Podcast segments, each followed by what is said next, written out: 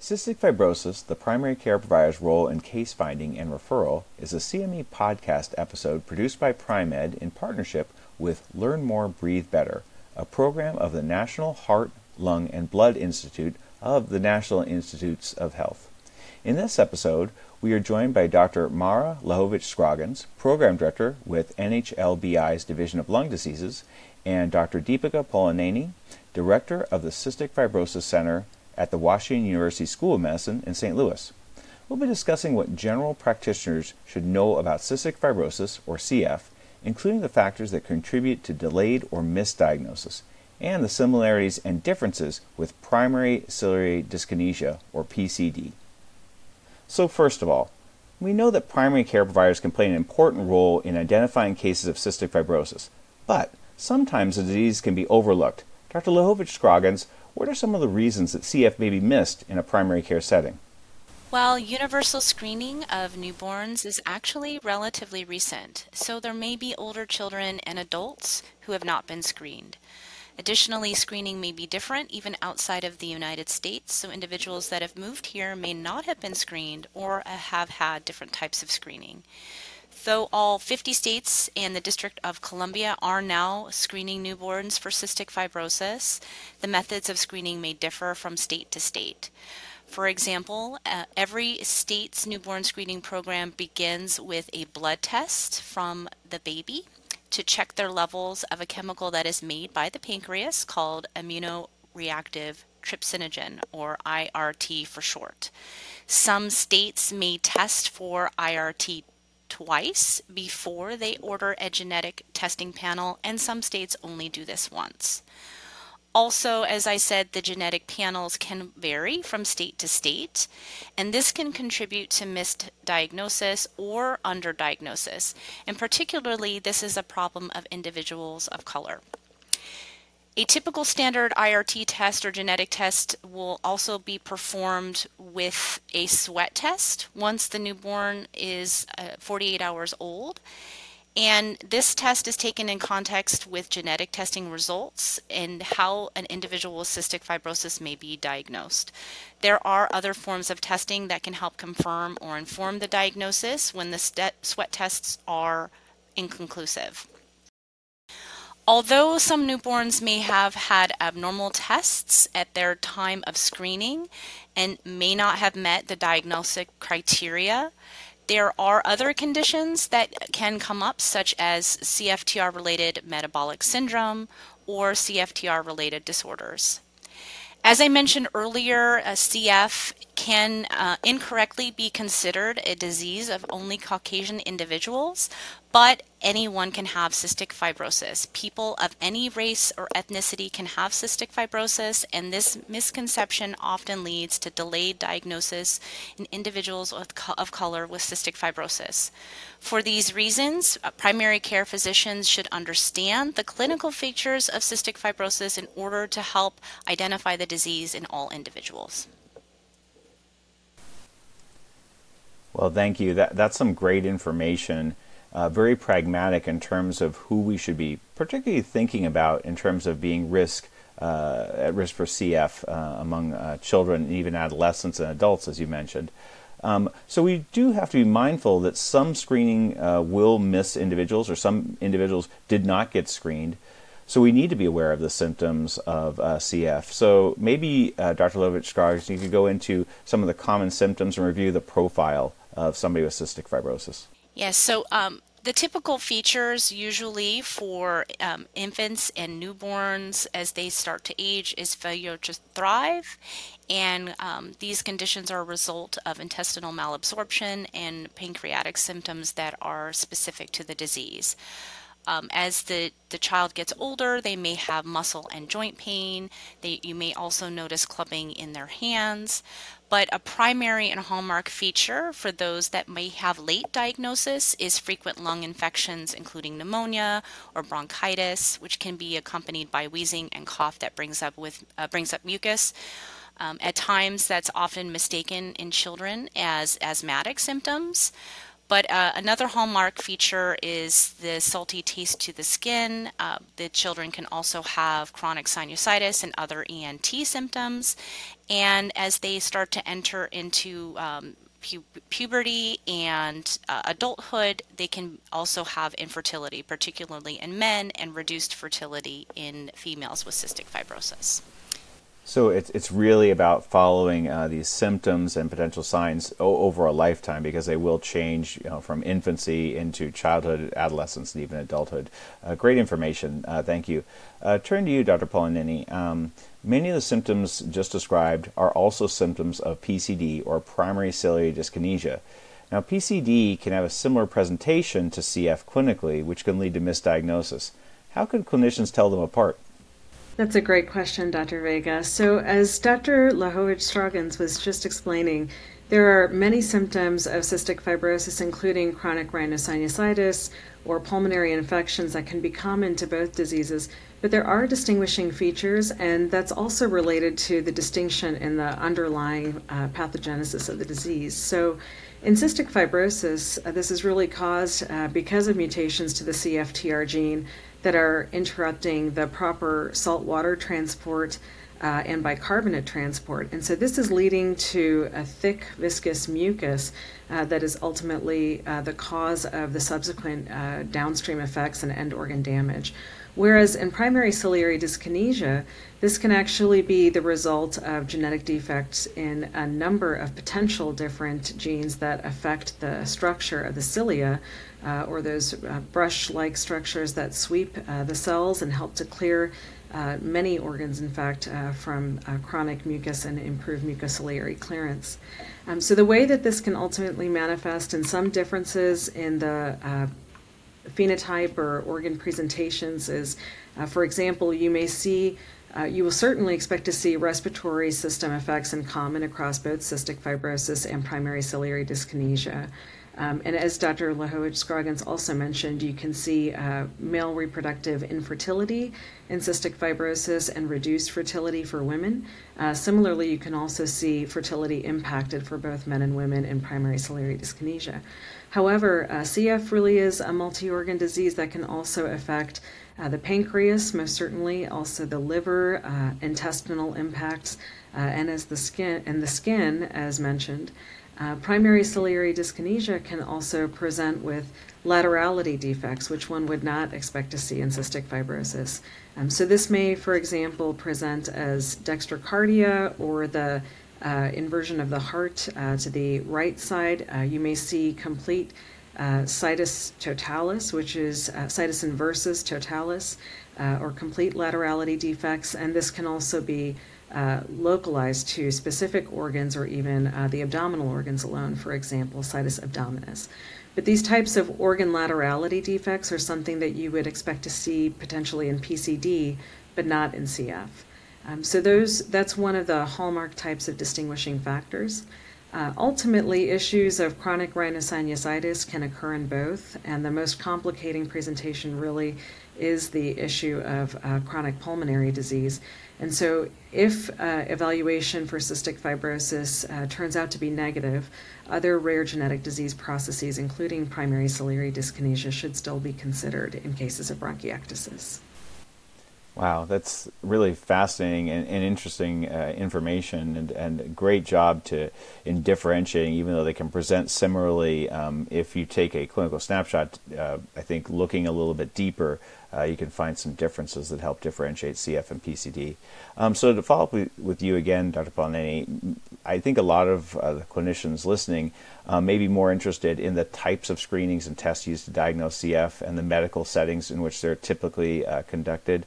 Uh, could you review that important subject for us? Sure.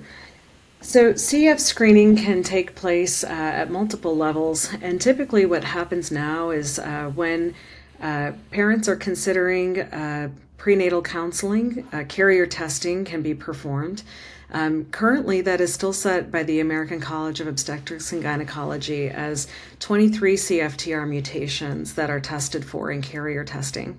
And that covers about 85% of the alleles that we might expect to see in a Caucasian population. Um, but as previously referenced, we can see how that can lend some bias towards missing diagnosis in people of color. And that's part of the reason why I'm very excited to share that uh, just last month it was published that the American uh, Medical College for Genetics and Genomics has uh, increased the recommendation to 100 variants that would be included uh, in carrier testing. And that will also help expand uh, some of that diversity that we actually fully expect to see in the CF population when there is adequate testing. Um, so, carrier testing, of course, is uh, occurring in prenatal planning. Um, in prenatal screening, one of the ways uh, that has been the most glaring in prenatal testing has certainly been when an ultrasound assessment that can be done in the second trimester shows fetal echogenic bowel. Um, and this is concerning for early uh, signal of meconium ileus, one of the hallmark signs of classic CF. Uh, but even uh, before ultrasound is uh, done in the second trimester, uh, there's also opportunity for other options of prenatal testing. Uh, increasingly, cell free fetal DNA that is circulating in the mother's blood is becoming more available. Uh, and so, genetic testing can be performed from those samples.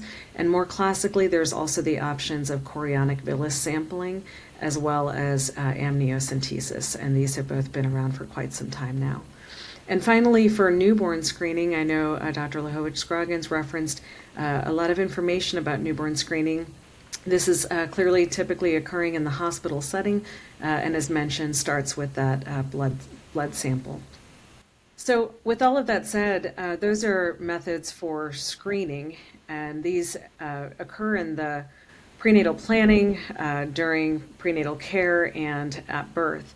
Uh, but once there is uh, some concern for cystic fibrosis, whether that's based in screening or based in clinical presentation, it's very important, especially in our modern practice of medicine for cystic fibrosis with newly developed treatments, that an individual does have a genetic analysis conducted to fully understand the nature of their CF.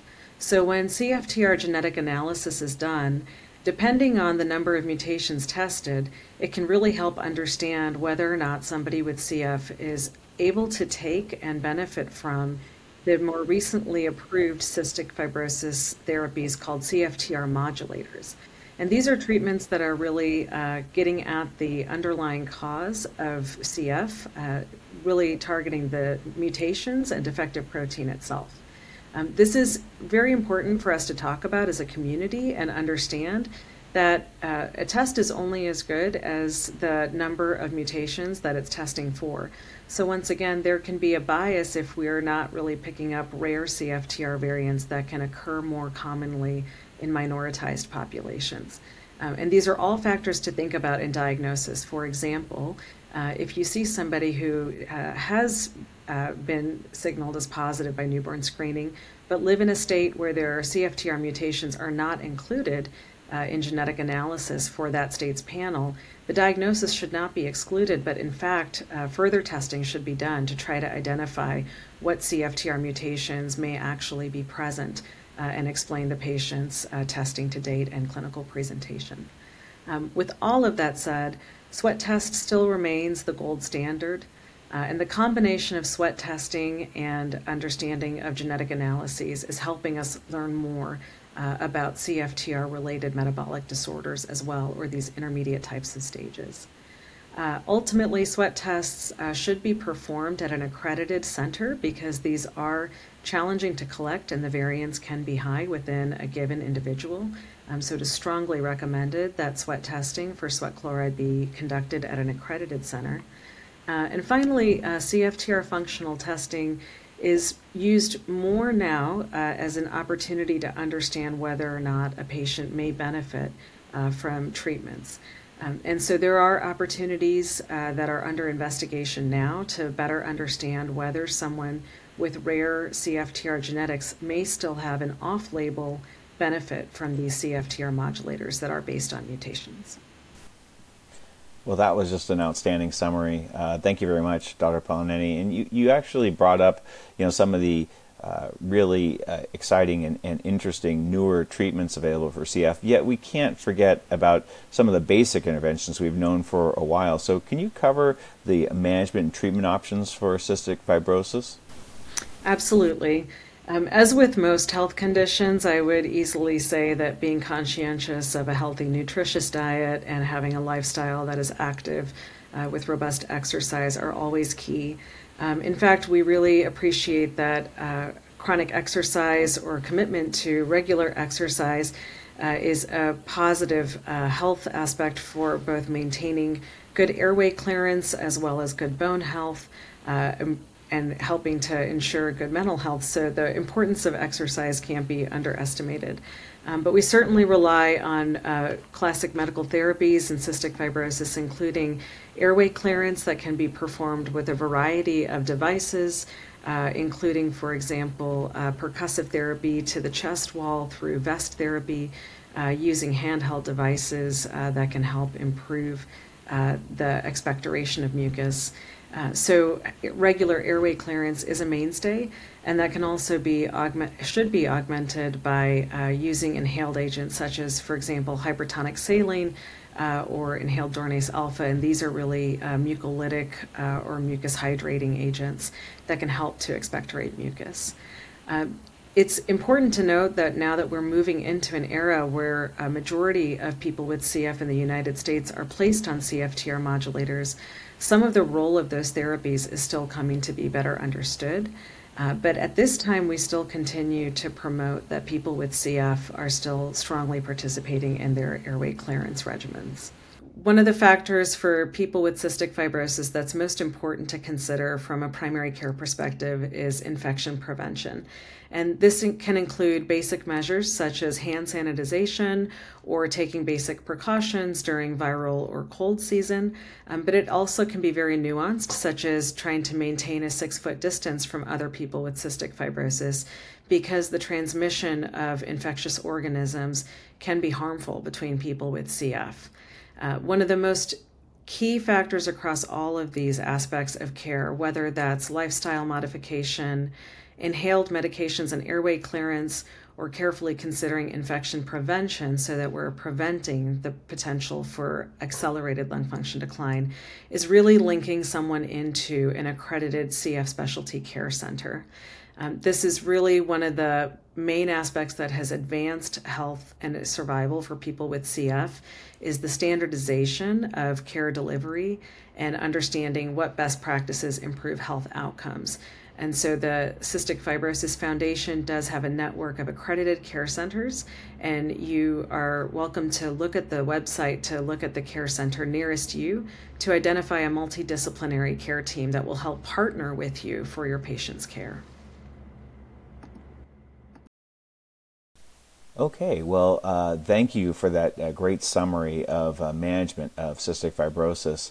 Um, Dr. Lachowicz-Scroggins, is it okay if I ask you for some final thoughts you'd like to share with our audience? Yes, we recognize that health education is very important, and NHLBI's Learn More, Breathe Better program offers a range of resources, publications, and materials for primary care providers to read and also pass along to their patients. These resources cover topics including COPD, asthma, and other lung diseases, including a fact sheet titled What is Cystic Fibrosis? These health education resources are available at www.nhlbi.nih.gov slash breathe better. Additional resources related to this podcast include health topic pages titled What is Primary Ciliary Dyskinesia, as well as What is bronchiectasis, which may be common in both diseases we discussed today. And these fact sheets are available online at www.nhlbi.nih.gov.